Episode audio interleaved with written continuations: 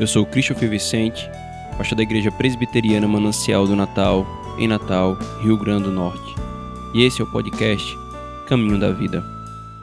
Paulo, em sua primeira carta à igreja que residia em Corinto, responde, no capítulo 15, a um falso ensino que essa igreja estava recebendo de falsos mestres ou sendo crido por irmãos no meio dela. E esse falso ensino tratava da ressurreição. A ressurreição é de grande importância para a fé cristã e para a obra da redenção. E creia, ela tem grande importância para você também. Ela é tão importante que sempre é mencionada nas pregações dos apóstolos. Sim, e às vezes apenas mencionada sozinha, sendo considerada como resumo da obra de Cristo.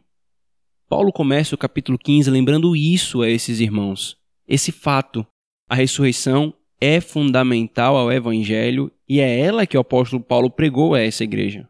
E mostra algumas consequências de se negar a ressurreição. Por exemplo, se vocês dizem que não ocorre ressurreição, que não é possível um morto reviver e nem isso acontecerá no futuro, então Jesus não ressuscitou.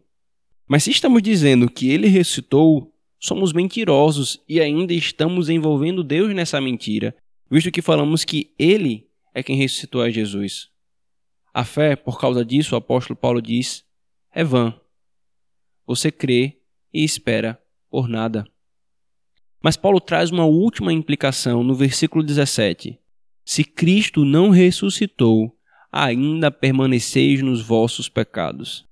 Isso é muito sério. Por que a ressurreição é tão fundamental para não permanecermos em nossos pecados? Porque pela morte e ressurreição a dívida do pecado é quitada e a justificação torna-se possível. Com a morte, a justiça de Deus contra o pecado é satisfeita.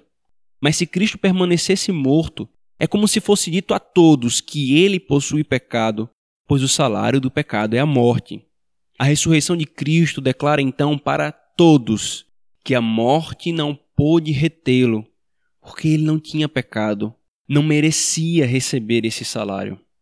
Se ele não tinha pecado, então tanto o seu sacrifício é válido, como agora a sua justiça é eterna e permanentemente dada ao seu povo. A morte não pode mais tocar nele.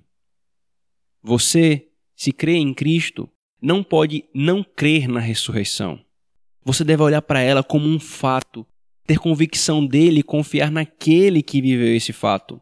Se você está sob o ministério de algum homem que negue, duvide, diminua ou relativize a ressurreição, dizendo coisas como se aconteceu ou não, não importa, ou Jesus ressuscitou não no corpo, mas no nosso coração, você está sob um falso ministro e sua fé corre perigo.